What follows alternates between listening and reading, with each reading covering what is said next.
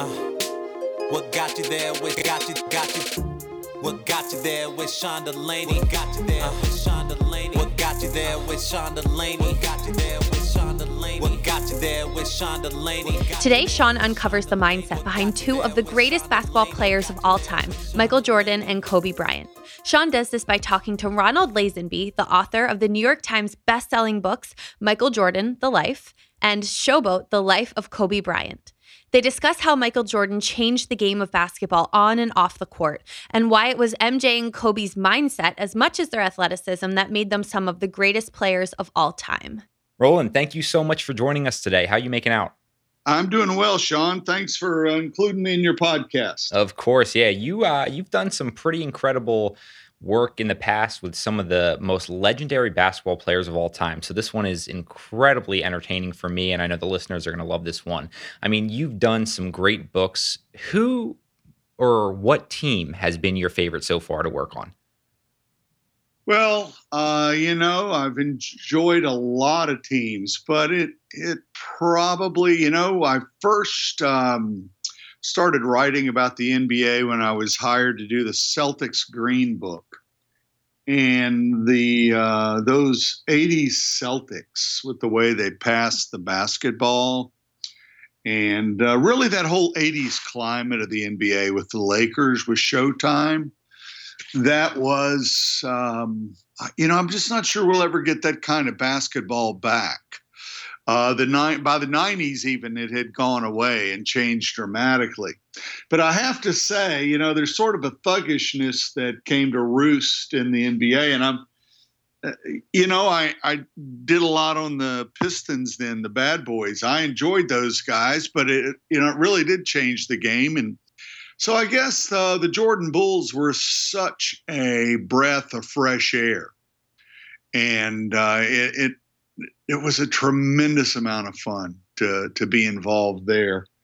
Um, but um, you know, it's sort of a toss up between the the uh, 80s and uh, Michael's era with, with, the Bulls. I would I would probably go the Bulls. I, uh, I, I you know I was very close. I became very close with Tex Winter, the great assistant coach for the Bulls and uh, it was quite a treat to see all of that era through his eyes.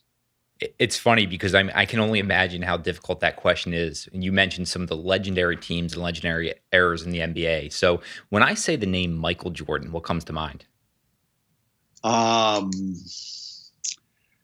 you know, just uh, overwhelming ferocity. Um, uh, and really couched in a strange package. He uh, he possessed tremendous charm.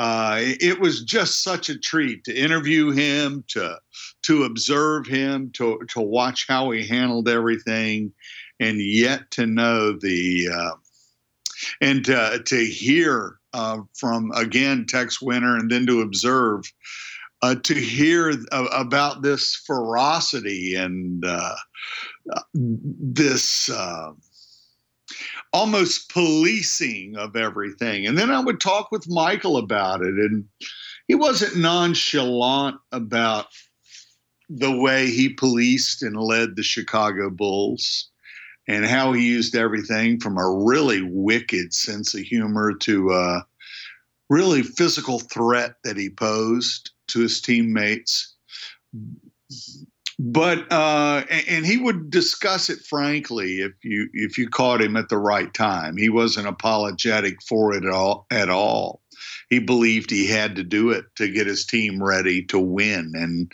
uh, he had come to that belief by battling against the Pistons. I know this is a long answer, but uh, really just watching his uh, his public persona and then this very intense drive to succeed and willing to to really establish new parameters and bend rules to do it. I mean, we're definitely going to jump into some of those relationships with his teammates, but I want to go back to the early MJ. I mean, when did that monster competitive nature first come out for him? Well, you know, uh, that was uh, that was a fun part of the book. Uh, I, I, absolutely loved this section. I mean, so uh, for, for, people who haven't read the book, you did such an unbelievable job dissecting the family dynamic. So I just want to say I really appreciated that. Thank you. And uh, you know, watching this young competitor, sort of looking for the organic Jordan, I obviously it evidenced itself in the fact that he had such ferocious battles with his older brother Larry. And that whole relationship was salted by the fact that his old man sort of um, openly disapproved of, of Michael as almost this effeminate guy. Why did he disapprove of MJ? Um, well, why does any parent disapprove of a child? There's something about the child that either reminds that parent of themselves or of their parents. Hmm.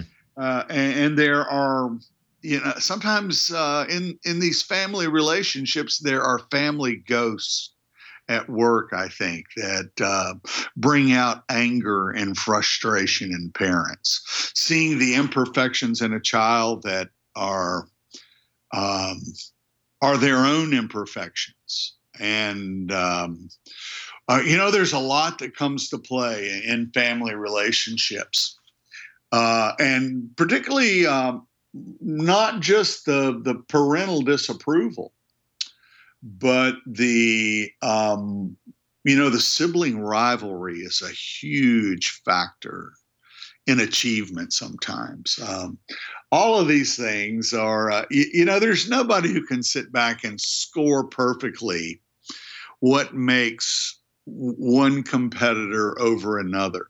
But you certainly look at these factors and you, you can see them at work. And it's a uh, it's a fascinating thing. Yeah, I mean, you mentioned the sibling rivalry. Any specific stories during his developmental ages about that sibling rivalry, whether whether it be a, a backyard basketball game or something like that, that really stands out for you? The backyard basketball games were the heart of it. Uh, Jordan was feeling all this disapproval from his father. Larry, his brother, was a year older, really strong and well coordinated. Michael was thin and taller, and he couldn't beat Larry in one on one. And, uh, you know, James Jordan for a while had laid out a full court there, and then it had settled into a, a half court hoop. But um, Michael could not win. And these were really, really, really strong battles. And they went on for some time. And, you know, Doug Collins later, when he was coaching Michael, met Larry and saw this short, muscular older brother. And uh, he sort of laughed to himself and said, you know, this tells me a lot about why MJ, it's the way he is. You know, it was just one of these classic things. And, you know, um, the amazing thing about it um, Michael felt all this fatherly disapproval, which fueled him. It was almost like he was sticking it in the old man's face again and again. But, you know, fairly on, early on in his uh, young adult life, uh, Michael Jordan, for his late adolescence, Michael Jordan had completely won over his old man who came to worship him. But that didn't matter. That that feeling, that mountain of emotion that comes from that uh, disapproval at a young age. You know, it, it, it's like a fire that never burns out. And some of the sibling rivalry stuff does the same thing. It, it ignites these emotions that, you know, never decrease, even though the the issues themselves that that people have in their families come to rest. Uh, the uh, the things they trigger often do not.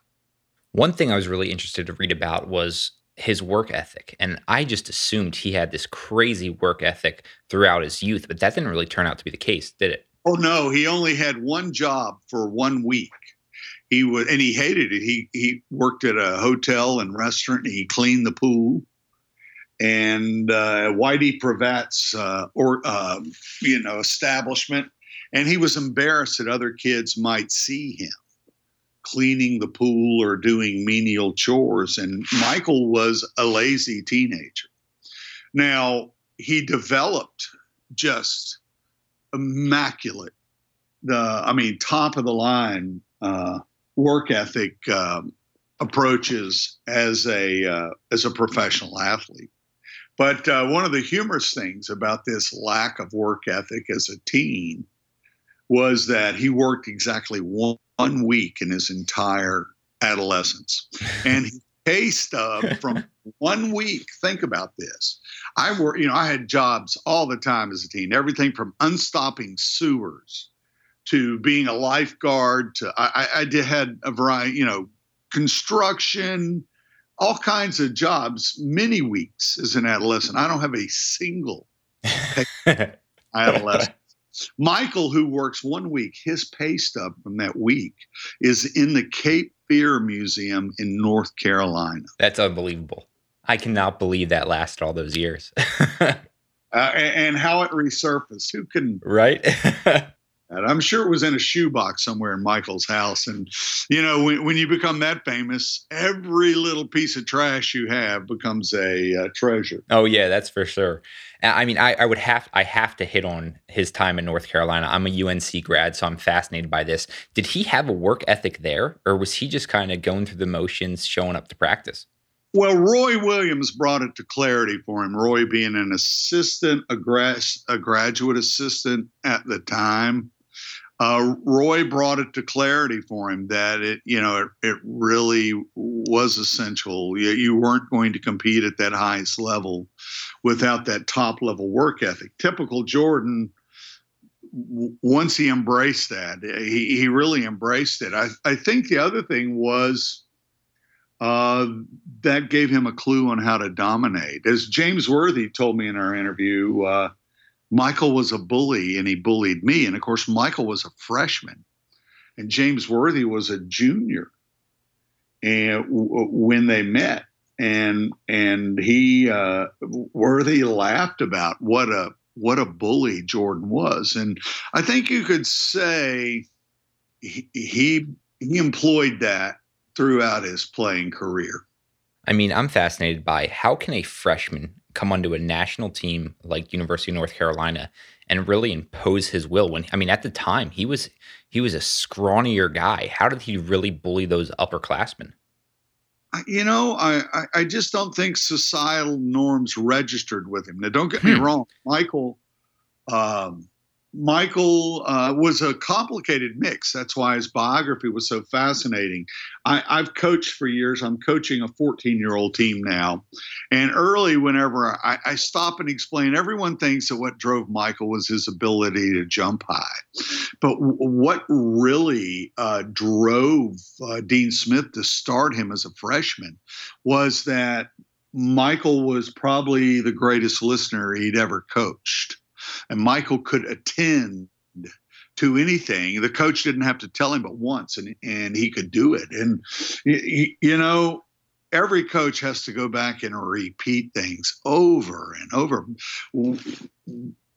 We as creatures, humans, are not great listeners, but Michael was one of these incredible listeners.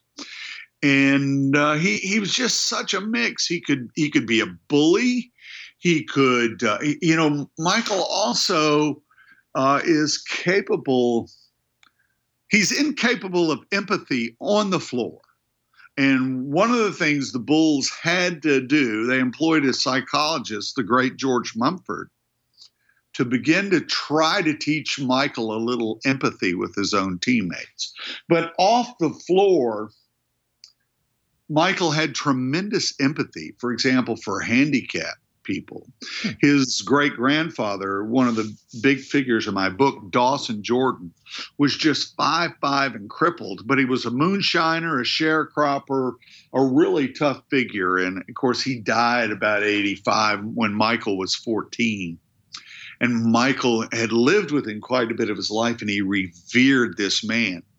And throughout his career, Michael's first girlfriend, who was his long term girlfriend from high school straight through, was a handicapped cheerleader from another team in, in his high school district in North Carolina. And um, he he did quite a bit with handicap fans and people at Chicago, but he was absolutely adamant that not a word of publicity go out about it.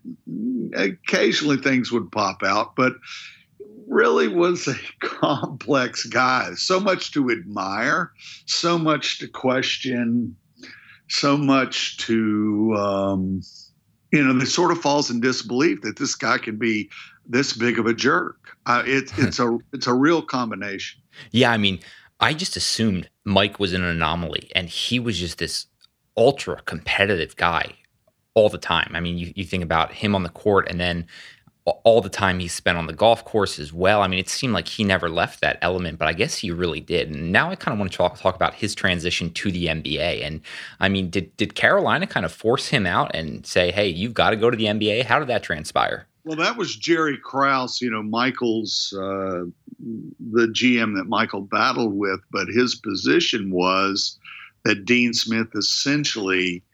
Um, gently shoved Michael out the door. Hmm. Although Krause didn't use the word gently. uh, and, and, the whole Carolina program is complicated and difficult to read. The pro scouts hated it because Dean Smith's system was so tight that pro scouts could not read the athleticism of the players. They really couldn't tell who was athletic and who wasn't and it, it, put them at great risk in drafting Carolina players. Anthony Teachey, uh, who played against Michael in high school and then played against him at Wake Forest, said, you know, one of the big things is that Michael never got the credit for having the character to play at North Carolina in a system that was designed to disguise and disguise his athleticism and cut him off from using it and yet Michael did that willfully. Why do you uh, think he did that willfully? I mean, he he had to have been somewhat of an egomaniac, correct? And and to be able to kind of take that role and, and stand back and really adapt that system. I mean, that's pretty remarkable. You know, I think Michael is a competitive maniac, um, I, hmm. and he had uh, he had an ego, but I wouldn't think he's an ego maniac. I got you. I, I do think Michael was very steeped in respect he uh, did not think he wanted to go to the University of Virginia. And Terry Holland, the coach at UVA, uh, Michael wrote wrote him personally and asked to be recruited because Michael didn't believe that he could um, get off the bench at North Carolina, and that's what everyone in Wilmington believed that he would not play there. Hmm. And he liked Ralph Sampson. He knew he could play at UVA, and he wanted to go there. Yet when Michael went on his recruiting trip to Carolina, he you you heard him coming before you saw him. He came very loud, very boastful, um, which sort of indicated the level of fear he had about all of that. But uh, you know, there was an instant thing. He had this ability to listen. There was instant feedback from the coaches as Ralph Sampson told me for the Jordan book, you know, you have to to look at it. Michael was a great player, had a great work ethic, he did all this stuff. But he also had a lot of things given to him in, in a certain way. And Michael sort of expressed it this way when I was talking to him. He said, Timing is everything. And he had perfect timing in so much of his career. He came along right when UNC needed a starter at his position. And he no one was thinking that would happen. And yet here here it came right as a, a freshman. And uh, a, a rare thing for Dean Smith because his system was so disciplined. The the irony, of course, also in this connection this really, the years he spent at Carolina put Michael in a format ultimately to be successful as a pro. And what most people don't realize, North Carolina didn't run Tex Winter's triangle offense. But Tex Winter coached college at Kansas State. And he had a point guard at Kansas State who then went on to become Tex Winter's assistant coach. And they ran the triangle for many years. And this point guard and assistant coach later wound up at North Carolina. Do you know who that might be? I do not. It was Bill Guthridge, Coach Gut. Hmm. And he was in charge of running much of Dean Smith's system and setting it up. And so he had a profound influence from Tex Winter. And the Carolina system, Tex didn't say everybody has to run the triangle. He said everyone needs a philosophy, an offensive system. And North Carolina had that. Uh, and yet at the same time, it became the thing that prevented Michael from uh, going on to win a championship his last year in college, his junior season, because when they lost to Indiana, they really didn't have the ability to go outside their system, to turn Michael loose, to go one on one. It just wasn't in their DNA. And Dean Smith was so fierce about his system and about how Carolina should look. You know, Michael had that tremendous dunk against Maryland, and the ACC ran it and all their promos, and it was it was a pretty big thing. And Dean Smith wouldn't even allow it to be shown on his coaching show. Wow. Yeah, I mean that's that's pretty remarkable. He he didn't allow that, and I mean just really showed the system that Mike had to adapt to. But then Mike transitions to the NBA. You want to talk about kind of his early days with the Bulls, how that first transpired, and maybe some of the things he had going on off the court with Sonny Vaccaro and Nike. Right. Uh, there, it was quite a, a bit. You know, Kevin Loughery was um, was an old style pro guy. He he really liked to open it up. Believed in the star system that star players just make themselves known. They got to have the ball and and Michael's high school coach to a degree had allowed him to explore his athleticism. And Michael's high school coach, even though he was by far the tallest guy on the team, except for one other kid, instead of sticking him down front, he he put the ball in Michael's hand. And so uh, Michael went from a, a, a, place in high school where he could really explore his athleticism to a very buttoned down Carolina. Then he comes in and Kevin Loughery, who is an old friend of Phil Jackson's, um, comes in and lets Michael l- loose. And, and Michael, you know, has that remarkable season. He's destroying the, the Bulls were a problem when Michael came to the NBA in 1984. They were loaded with cocaine abusers. It was a, you know, the the the remnants of a very difficult era in the NBA. I mean, they they still had the uh, the plexiglass up from the hockey games, right? Right, they did. yeah, you had to watch Bulls games through the plexiglass. I mean, that's unbelievable to think what happened a few years later, especially with a star like that, right?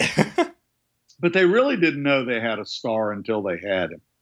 But um, you know, it was uh, he was just so phenomenal and and running end to end, and uh, you know, the fear of embarrassment was his main weapon. Everybody who played against him, whether it was practice or in a game, really began to um, uh, to feel this fear about being embarrassed because he, he, he just was well, what we all know he came to be, and it was a uh, it was a phenomenal thing. But um, Michael was on. You know, there was a lot of conflict. Jerry Krause had come in. The Bulls had been sold for virtually on the on the block for for nothing. And so uh, Jerry Reinsdorf had come in. He brought in Jerry Krause, this baseball guy who had also a background as an NBA scout, but you know they they went through coaches. Krause wanted Phil Jackson. That was his goal at some point. A guy he just believed would be a great coach. It was sort of a weird thing, but you know Kevin Loughery and Krause went through several coaches trying to get them to accept Phil as an assistant coach. And when Krause came in, he fired Kevin Loughery, but Loughery and Phil had worked together with the New Jersey Nets. And it, the irony for Krause, who did all of this homework and really studied things, he missed that his big opportunity to bring Phil Jackson to the Bulls was in Kevin Loughery. The two men were friends, had worked together, had a great rapport. And so that didn't happen. And so Michael ended up playing for all these coaches that, uh, you know, Stan Albeck, uh, yeah, uh, Doug Collins, and he became very cynical. Uh, Michael did. And uh, that cynicism uh, Jerry Krause once said, "You you know uh, how to create a 50 caliber asshole. You take a, a kid out of college, you, you pay him a lot of money, and then you you jerk him around a lot, and you don't give him the, the right coach." And Michael became very cynical, you know, and um, very distrusting of management, distrusting of the process, and that's where Phil Jackson came in. Uh, and, and Michael was this phenomenal player, but they weren't the Bulls weren't accomplishing much as team goals, and that's where Phil had to come in and uh, sort of reteach him system basketball and sharing the ball and doing those things that are are counterintuitive to the to the star system of the NBA. Yeah, I mean, that's no easy task what Phil had to do. And I've heard you say you think he's the most manipulative person on the planet. I mean, what was Phil doing specifically with Jordan to really get him to buy in and then to accomplish this this unbelievable error for the Bulls? Well, the the most manip- manipulative thing is that he realized that that Michael had to be I don't want to say beaten into submission, but this cynical Michael Jordan was a very strong personality who had become set in bad ways. Uh, very cynical, as I said. And so Phil was the quiet source for Sam Smith's book, The Jordan Rules, which exposed both Jordan and Jerry Krause as total assholes. and um, when Krause grew furious about this, and Phil was doing this to sort of beat Michael into a submission of sorts to get him to change. And Phil has said this in other ways, and it's taken him years to come clean on some of it. But uh, Phil, uh, uh, uh, the heat was turned up on the Bulls uh, franchise because Krause was furious, Jordan was furious, and uh, they, they they wanted the head of whoever had leaked all this inside unflattering material about both of them to Sam Smith. And Sam Smith had admitted off the record to Jerry Reinsdorf that it was Phil.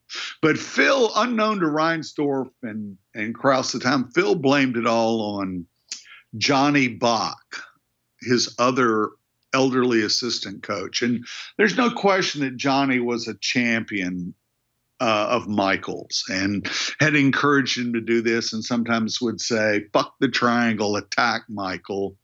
Uh, uh you know, Johnny was an old uh, uh, Navy aviator. He would quote Admiral Bull Halsey to him about attack, attack, attack. But Johnny Bach had never um, seeded any kind of insurgency. He was just, uh, you know, um, a mentor, and I had a very close relationship with Michael.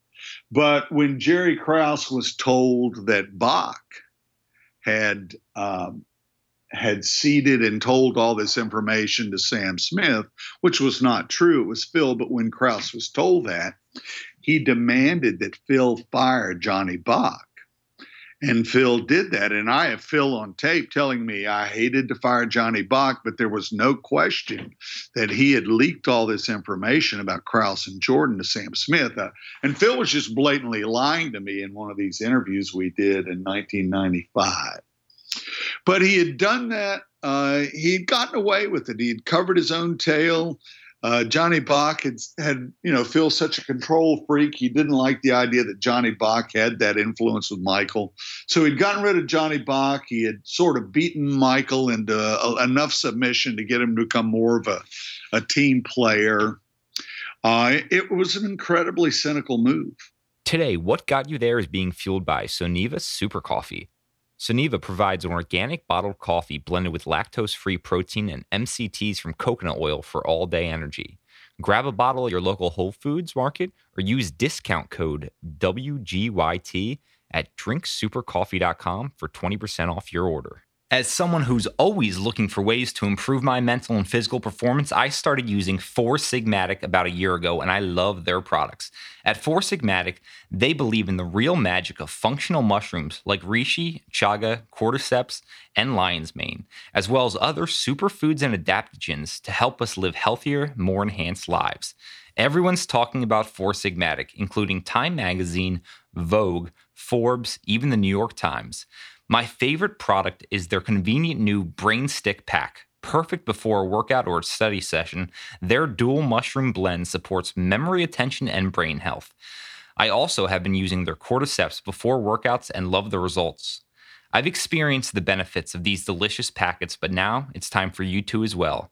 To receive 15% off your order, use discount code WGYT at checkout at foursigmatic.com or by heading to foursigmatic.com forward slash WGYT.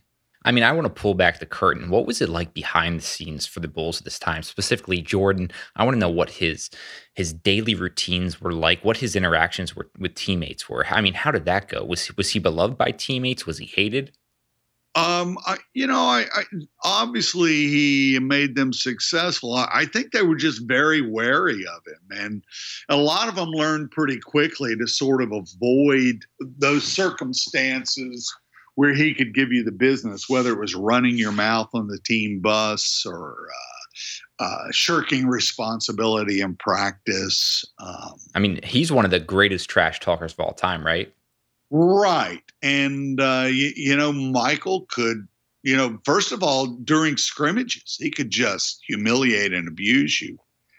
Uh, but but it also was this ability to just say things and you, you know he was the dominant male on the team that was true before Phil Jackson. But when Phil Jackson came along, he was a guy who believed deeply in the hierarchy of a team.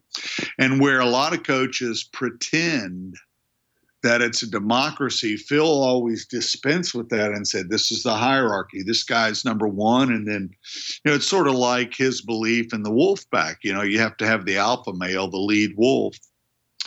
And, you know, Phil just dispensed with any discussion of that. It was obvious it was Michael. And so Michael was the top of the hierarchy.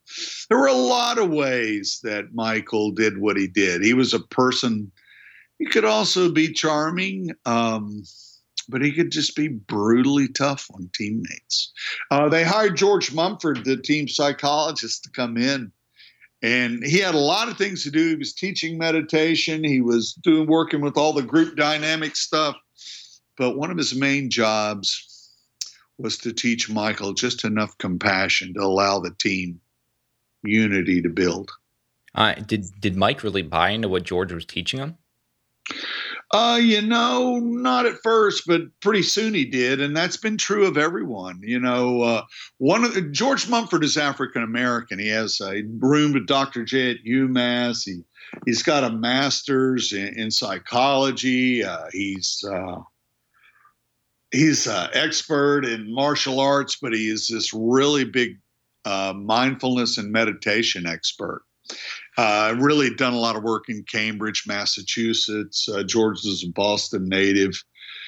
And the fact that he was African American was critical because a lot of um, a lot of African American families are pretty conservative. They're religious in their background. Uh, they're suspicious of things outside their religion. Uh, that's not just true of African Americans, of course people of all religious faiths uh, cling to their to their faith uh, for a reason, and they are suspicious of um, foreign doctrines, so to speak. But uh, George Mumford um, was a very different person with a very different and complete intelligence, bringing this mesh- me- uh, message to uh, the Bulls players. And it wasn't long before Michael told him, you know, if if I had met you earlier in my career, I wouldn't have spent half my life um, locked up in my hotel room, afraid to go out. Why did he say that?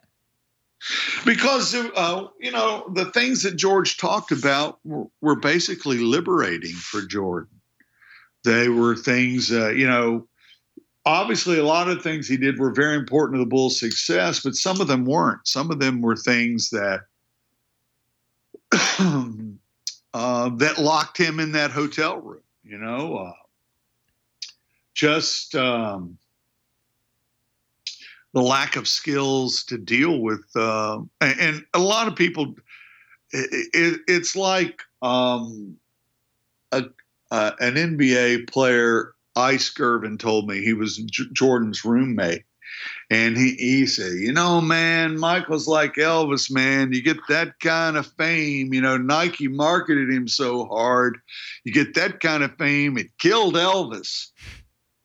and um, it was true. He was right on about it. I mean, Jordan, by the time Phil had, you know, by 1990, uh, ni- 89, 90, um, Michael was extremely famous. He, I mean, he, he had godlike status. The Bulls PR staff referred to him as Jesus. Tim Hallam, the PR guy, would come in and ask his assistants, Have you seen Jesus today? And so the worship of Jordan was profound. Uh, it was quite a uh, set of circumstances. Wow, that really is. I mean, I want to transition now into his draconian work ethic. And I know he was part of what was called the Breakfast Club with their, their morning workouts. What was that like? How did you start implementing this routine? Well, Dean Smith, first of all, didn't like a lot of weightlifting, and that had affected Jordan. But then he had come up against the Pistons, and I mean, it was just a physical beating. Um, that alone makes it so hard to compare Jordan with players in this era.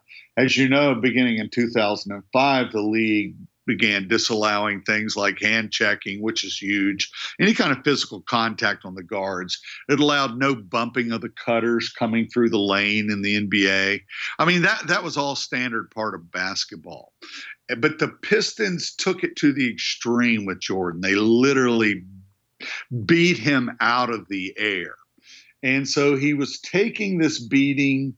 Uh, you know, he was sitting at the back of the bus, finally crying in frustration because he had all this ability, all this competitiveness, and and yet the Pistons were just really thuggish in how they dealt with him, and the league really wasn't in a position to do anything about it. And it created the idea that in Michael's mind, as people talked to him, that he had to get strong enough uh, to deal with it physically. And so that began his weight training, the breakfast club stuff, the the things he did to to make himself able to withstand the the very physical, dirty NBA that he was playing in. Tex Winter always had the opinion that that that challenge from the Pistons is what elevated Michael to true greatness. His answering that challenge is what made him the the the great player who won championships. And so I, I, remember spending a lot of time discussing the league's plans to change rules. And today we have an NBA where a lot of games just look like silly all star games. There is no, the guards are not, uh, and wings are not allowed to touch in, in any way, impede in any way with a hand check the offensive player. So, you know, we have we have all this movement. Now, if they move their feet well enough, and it we will see examples of excellent offense today, but uh, and, and, sometimes the hand check was just lazy, thuggish stuff that people were able to get away with, like the league that Michael Jordan played in. I mean, I, I'm so fascinated too by MJ's stamina. I mean, part of the Breakfast Club. I mean, he has these legendary stories of playing 36 holes and then going out and playing a game. I mean, what did a typical day look like for Mike? Well, you know, Michael was a man of great appetite. He didn't sleep much. Uh, he would exhaust the people that ran around with him because he, he he could do all these things. It would catch up with him from time to time in an NBA game. It would catch up with him in playoff games. But uh, the the his peers in the NBA first realized it with the '92 Dream Team was Michael just didn't sleep. He, would play the card games. He would play golf, and he was up all the time. I, I even uh, was writing a section at one point where I, I sort of compared him to Jack Nicholson uh, playing the devil in uh, what was that film?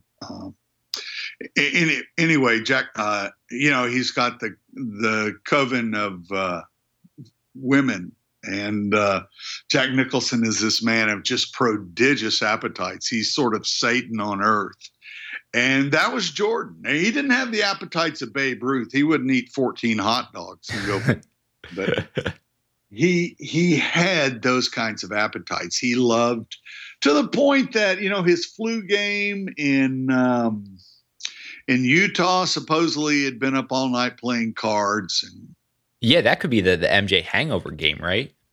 Yeah, it, it, it could well be considered that. It's it's just part of the uh, uh, it, it's part of the the endless stream of stories about who Michael really is, and you know, part of that is that Nike really did such a brilliant job, and Gatorade too. The of marketing him as this figure. He was the first African American, but he was the first superstar marketed so brilliantly. And my my goal in doing this book, uh, you know, they Michael came along. Uh, the 1980s, we were pretty new in integration. We certainly were new. We were really about a decade and a half into a lot of integration, this culture. And um, the marketing people felt it necessary basically to divorce Michael from his African American heritage. And uh, my goal in in doing this book was to reconnect him to that heritage because it explained him as a person. It explained him as and his approach to politics. It explains so many mysteries about him. Plus, it it it gave credit to all of the things that his family brought to who he is. Yeah, I mean, there was so much you uncovered uh, in your book with him, even even from the Hall of Fame speech that left kind of a sour taste in so many people's mouths. But I want to transition to another celebrity athlete and one of the all-time greats you you wrote about was Kobe Bryant. I was a huge fan of Kobe and what he was able to do in the game of basketball. Can we start at the young Kobe? What he was like growing up in Italy? Well, you know, I was uh, in search. I had done a book earlier on Kobe. I, you know, I was covering the Bulls stuff, and I set out in '96, the fall of '96, to look at all the rookies coming into the league to see who could possibly step up uh, uh, this this uh, lineage of Jordan as this supreme competitor. You know, I I talked to all these guys. I went and watched them. They were fascinating, but Kobe was just the guy. And I really didn't understand his family story. Um, then I, I, did a book called Mad Game: The NBA Education of Kobe Bryant about his first couple of years in the league and how truly difficult it was. But um, by the end of his career, I wanted to do a biography that explained because so much of what we thought about Kobe was incorrect. And uh, so much of it uh, had created an image of him as this manipulative kid who was spoiled rotten and able to dictate all of these things and was demanding to go to the Lakers and you know somebody who annoyed the public the way you get annoyed when you're in a, in line at the post office or at a cafe some guy just comes out of nowhere and cuts in front of you.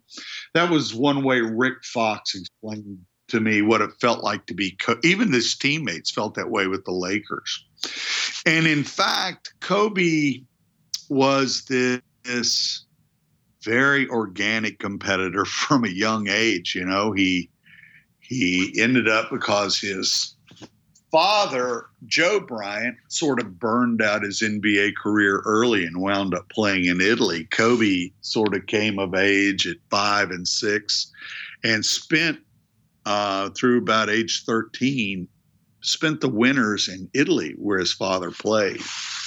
And Kobe would play with Italian teammates and you know, he would leave them crying and uh, upset because he, you know, he would he was just this guy from a young age that was just obsessed with winning. His and and really trusted no one. And the fact that he was in Italy made it worse because Italy's a wonderful place but basketball there was a joyous affair. You know really suited his father who was a true showboat player loved uh, playing. He was called Jelly Bean. Kobe's father was, and he loved just sort of playing this loosey goosey game that really got little traction in the NBA. Um, and Kobe was just the opposite. Kobe learned to be a pro. He would ride those team buses. He was a, uh, you know, he he mopped the sweat off the floors uh, at the games, and uh, but lived a complete pro life as this little kid. And uh, one of Joe's Italian league teammates recalled Kobe riding on the bus with them as a little kid, and he had he was already studying the NBA, looking at videotape, and uh, Kobe, the little kid, looked at these two teammates, his father and his teammate, and said, "I'm going to be better than both of you guys." What age was he when he did that? He was probably eight. and he, he Kobe just had this. Um, another, uh, I interviewed a guy who was an adolescent in Tuscany, in Cireglio, this little mountain village where Kobe and his family lived while his father uh, played um, uh, in the Italian league. Uh, they lived there a couple of years, and and there was this court on the on this mountainside. It was just in this stand of trees, it was sort of an irregular court above the soccer field, and all the neighbor all the neighborhood mountains village kids would play there, and they play basketball uh, some days. And this guy, I remember, by the time I interviewed him, it was you know a few years ago, and he would he was thinking back to playing those games with Kobe. He said his face there was never anything on his face, but just this very very serious look. And you know you'd have these italian kids laughing and having a good time. And kobe was just buzzing through all of them always with a you know just total focus a a, a, a, a focus a frown uh, all the time just so wired over it. And that really was the kobe who returned to the us so, and found himself in the Philly suburbs. And, you know, again, people assumed that his family took him to the suburbs to avoid the competition in the public league in Philadelphia, which was no, it was, the public league was so rough, the state of Philadelphia wouldn't even allow the public league to play in the state tournament. Uh, the basketball was so so good, but so physical, you know, and really just sort of inner city tough and they wanted to protect the other high schools hmm. from you know this this was a league that produced Earl the Pearl and all the all the other special players that came out of Philly and so Kobe was viewed, viewed as this adolescent who was trying to avoid all that but actually before long before Kobe was born when Joe Bryant uh, began playing as a rookie for the Philadelphia 76ers. He got an amazing contract because of the circumstances and, you know, was making a million dollars when nobody had anything. And they went to the suburbs and bought a house out there that had once belonged to Muhammad Ali. And that house was a, was kept by the Bryant family, and when they would return from Italy in the summer, they'd stay there, and that became their permanent home. And that had him in the district to play at Lower Merion High School in the Philly suburbs.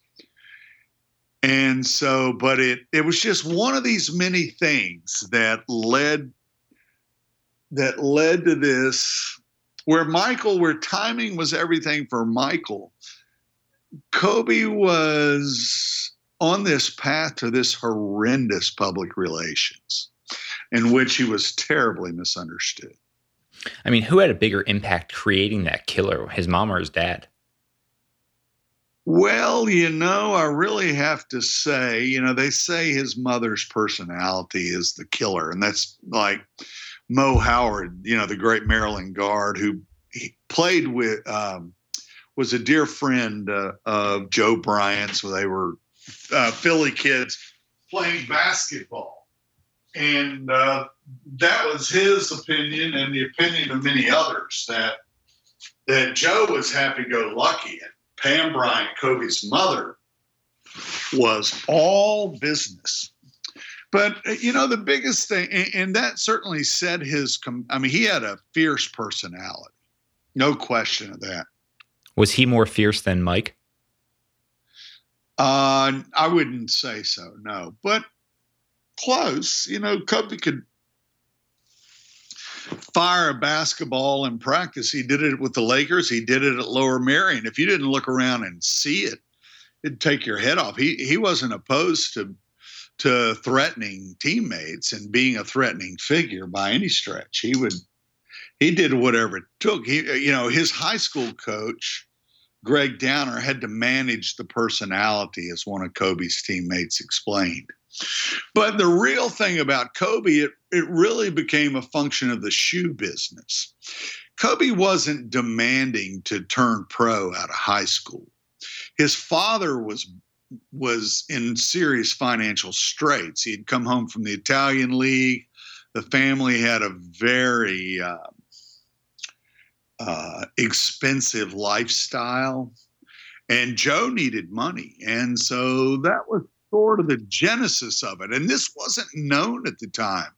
Joe had played 16 years of pro basketball, and everyone assumed that he was a rich man, but uh, he was not. Uh, they had lived um, well, probably too well. And so um, the timing for Kobe was that Sonny Vaccaro, the the shoe magnate had been mysteriously fired by Nike in 1991. And Vaccaro wanted revenge against Nike and against the NCAA, who had uh, treated him shabbily and had treated Vaccaro's friend Jerry Tarkanian shabbily in their investigation of Tarkanian. And so Vaccaro's big idea for revenge was to find, you know, Vaccaro had played a huge role in the creation of Air Jordan for Nike. He had he had persuaded Nike, of course, to to go all in for Jordan at a time when no one knew what Jordan was going to be. But um, he wanted to steal the next Jordan from Nike and the NCAA. And he went to work for Adidas, and at first he thought that next Jordan would be Felipe Lopez. But and he wanted to steal this next Jordan by offering them a shoe contract to turn pro, which meant you would have someone go pro right out of high school to the NBA. Now, it had been done before, you know, when the ABA came along, but uh, it, it hadn't happened very much and it had been with mixed success, as it always will be when someone that young turns pro. But uh, and and Sonny Vaccaro didn't know of of Kobe Bryant's existence, although it, he soon enough came to Vaccaro's attention, and Vaccaro realized this was the kid with the it factor. So, what what did Kobe do that made Sonny realize this kid had it? Um, nothing. Um, Kobe uh, Kobe's father had been the MVP. Sonny Vaccaro had an all high school all star game that all, that became a big hit in the 60s because all the college coaches could go see the top high school players in America. And so it sort of became the forerunner of the meat market Uh, Sonny was this guy out of Pittsburgh who was also working for gambling interests in Vegas uh, part of the year. And the other part of the year, he was running this tournament of top high school players. And Joe Bryant in 1972 was the MVP of Sonny's tournament, hmm. which was the best play, the best of the best. And so Sonny was holding a tournament in 1994 when Kobe was a sophomore. After a sophomore year and Joe Bryant you know it was it was exclusive by invitation only. When I say that uh, I, I, say a tournament it was a, a shoe event you know the camp the ABCD camp and uh, out of nowhere Joe Bryant showed up with his skinny sophomore son and Sonny Vaccaro hadn't seen Joe Bryant 22 years, hadn't laid eyes on him, remembered vaguely who he was. But Joe Bryant shows up and begs Sonny to allow him into this invitation only camp the day of the camp. Hmm. Uh, as you know, with elite athletes, it's really hard to get into those camps. You yeah. don't almost impossible. And but Joe had been the MVP, and so Sonny just something struck him, and Kobe played for a sophomore. He played brilliantly. It wasn't the best, but but right after he, as soon as as he was finished, Kobe ran over to Sonny Vaccaro. You know, Vaccaro's a full Italian guy, kissing you on both cheeks and. And, and, all this stuff. And so uh, Kobe runs over and gives him a big hug and says, Mr. Vaccaro, thank you for letting me in this camp. I, I, wasn't the best player here, but I promise you next year I will be. And Sonny Vaccaro had been looking for that guy with the it factor, and it almost knocked him in the floor.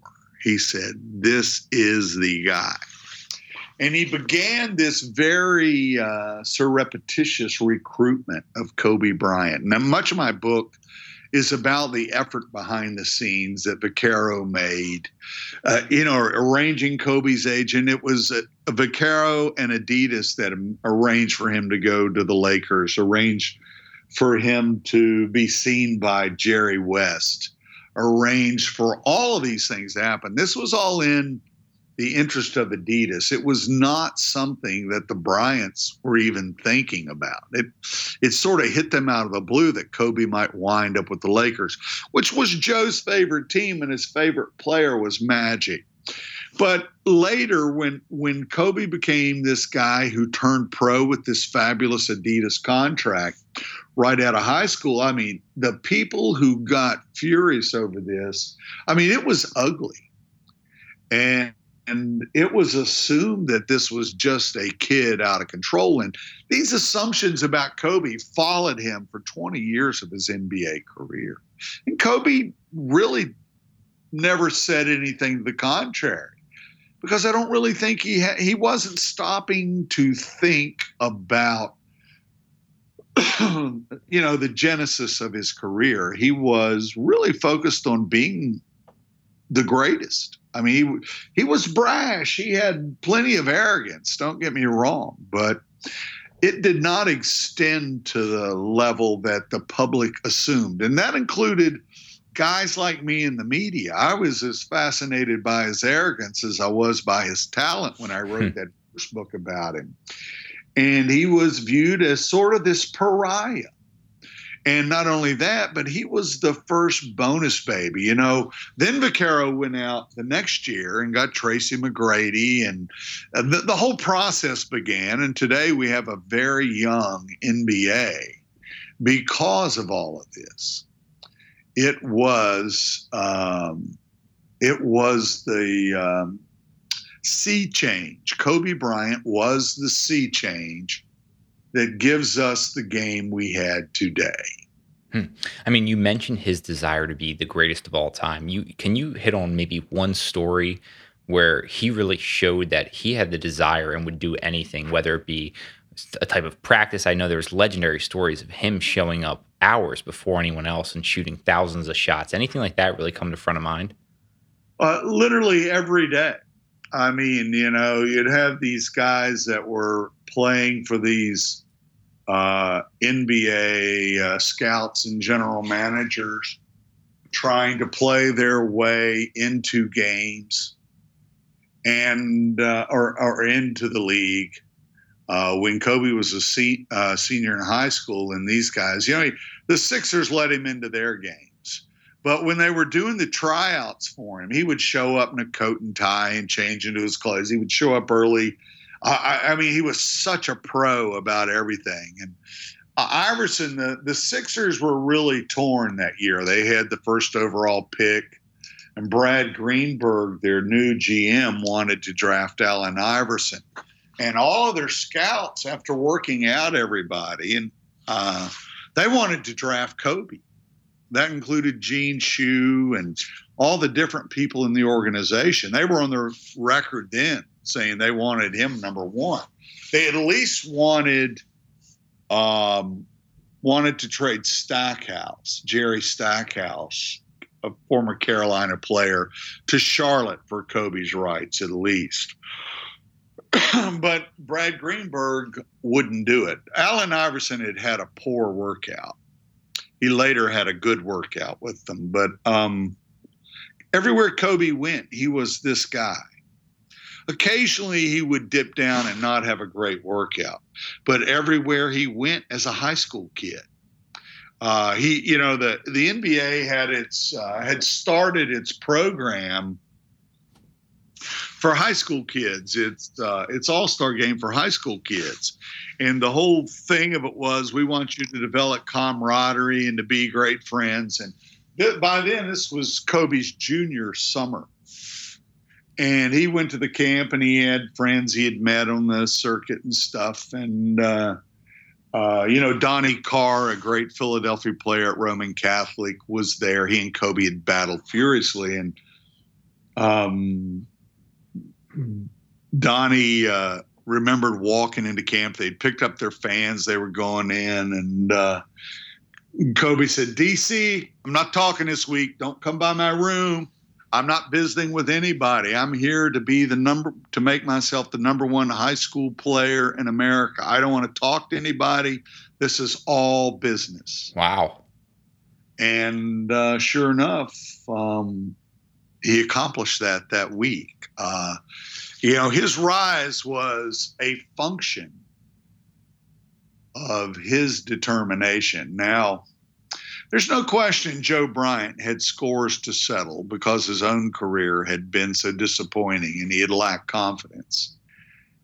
But you just described every parent there. They all have an agenda. But the, you can have all the agenda you want as a parent, but if the child is not driven like a maniac, those kinds of things don't happen. And this really he did have an NBA father. There were obviously benefits to that. He was raised in Italy, spoke multiple languages. All those things factored in. You know, Adidas was a company owned by Europeans. When Sonny Vaccaro realized what er- everything that Kobe was, it was a lot easier for him to sell Adidas on on this guy. I, here's a guy that speaks Italian, Spanish. you know, he he's ever he's got the it factor. You know, um, and so all of those things factored in, but none of it mattered.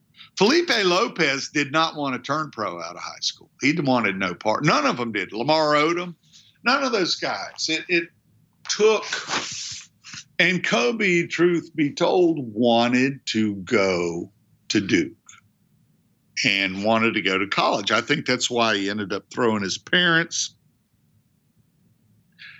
Um, four years later, he threw his parents, his sisters, uh, Sonny Vaccaro, Adidas, his agent, eventually his coach, and Shaquille O'Neal, all of these people out of his life because he was fed up with the manipulation of them. And um, you know, manipulation breeds tremendous resentment. As George George Mumford became Kobe's mentor as well later, and George Mumford explained You know, no one in the Lakers organization knew that Kobe did all this. It remained secret to them for years. There would be a Twitter of whispers around the NBA, but the scope of what he did, as as Sonny Vaccaro told me, he he was like the Russians with the Romanovs. he got rid of everybody, and he literally just uh, removed them from his life uh, had their cars towed, closed the business he had that employed them, sold the house out from under them, uh, changed his phone number so they couldn't contact him. It was, um, it had a brutal efficiency to it.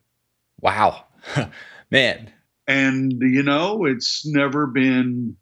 Part of it was his parents were so locked in and in so deep and spending his money. And, you know, Kobe's father wanted to own an Italian basketball team, and Joe basically tried to run it like an NBA team, and he spent lavishly on players and bankrupted it in about a year.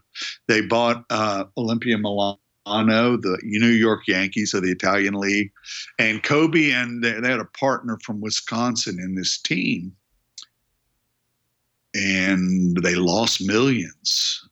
Um, and you know it was a great embarrassment. The Italian the group of Italian businessmen just took it off their hands. They, had, I mean, it was a crushing loss. And Kobe lost a lot of faith in his father, but there were all kinds of things like that that led to this dis um, this disenfranchisement of his family. But it became long term. His mother had such a reach. She um, she was re- very aggressive in uh, in controlling Kobe's life, and he he you know, and it also centered on his fiance and attempts to break them up or what he perceived as that. and so um, it's quite a story. It certainly how, is. Oh my gosh. He, he eliminated his family. And this was not just a family. This was a family admired everywhere they went. The kids were like Huxtables. The mother dressed them. They were, you know, they were smart, smart, smart. They spoke multiple languages. They were cute. They appeared on Italian television. They were admired like royalty in Philadelphia. And the scope of what Kobe did never came out, only in whispers. And uh, the bitterness in that, you know, when Kobe, the, it was known in certain parts of Philadelphia. And I think in retrospect, part of his booing at the All Star game in Philadelphia by the crowd uh, was probably word of mouth on the streets of Philadelphia that he had treated his parents badly. People didn't know what he had done, but um, it, it's one of those things where when you look at it at face value, you say, "How could a guy do this to his family?" But then when you look at how his life uh, he had been so manipulated and you know they they had control of his money and uh, they were trying to control you know he wanted to to be married so he could compete. He, he did not like living with he bought his family a house behind his house in pacific palisades. That's the one he sold out from un, under them because you know they would just come into his house when he was there with his girlfriend. It was just these are typical things that happen in families, but his response to it all, because he was ultimately in a position of power, that part of it was probably not typical. Yeah, just some unbelievable stories. And I, I can't thank you enough for kind of pulling back the curtain on two of the most legendary players of all time. So, I mean, I'm sure the listeners got a lot out of this and cannot wait to pick up your books. Where should we direct them? Where can they stay connected with you? Well, they can always. Amazon is obviously the world's largest bookstore. You can find Michael Jordan, The Life at Amazon. You can find Showboat, The Life of Kobe Bryant at Amazon, but it's also in Barnes and Noble and bookstores everywhere. Uh, Showboat is now coming out in paperback. For the first time. And um, both of these, if you if you speak or read other languages, Jordan, I believe, is in 14 languages, and Kobe, the Kobe book will soon be in nine or 10. And so these are figures that um, are of immense interest around the globe. I've been amazed by how much they are worshipped from afar. And I know why. They were both fascinating reads, and I'll be sure to get all of that linked up in the show notes. But thank you so much for joining us on What Got You There. Really enjoyed it. You take care. You too. Thank you. As someone who's always looking for ways to improve my mental and physical performance, I started using Four Sigmatic about a year ago, and I love their products. At Four Sigmatic, they believe in the real magic of functional mushrooms like reishi, chaga, cordyceps, and lion's mane, as well as other superfoods and adaptogens to help us live healthier, more enhanced lives. Everyone's talking about Four Sigmatic, including Time Magazine, Vogue, Forbes, even the New York Times. My favorite product is their convenient new Brain Stick Pack. Perfect before a workout or a study session, their dual mushroom blend supports memory, attention, and brain health. I also have been using their cordyceps before workouts and love the results. I've experienced the benefits of these delicious packets, but now it's time for you to as well. To receive 15% off your order, use discount code WGYT at checkout at foursigmatic.com or by heading to foursigmatic.com forward slash WGYT.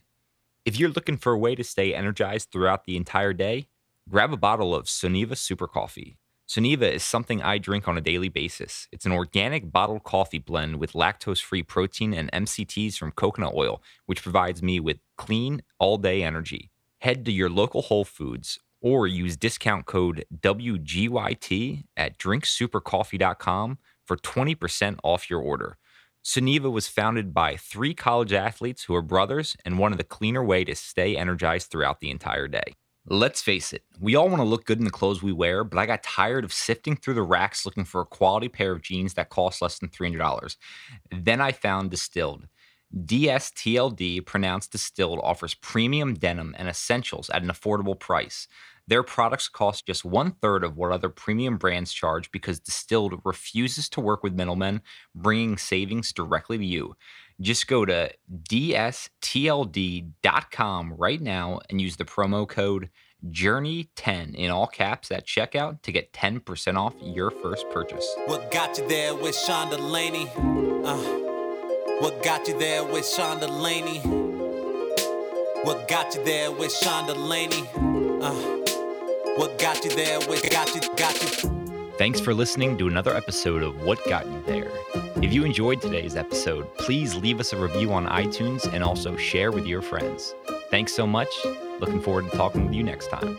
If you want to stay up to date on all things I'm working on behind the scenes and everything we've got going on at What Got You There, head over to whatgotyouthere.com. You'll also be able to see more on podcast guests and what they're doing. Thanks to Justin Great for providing us the intro and outro song.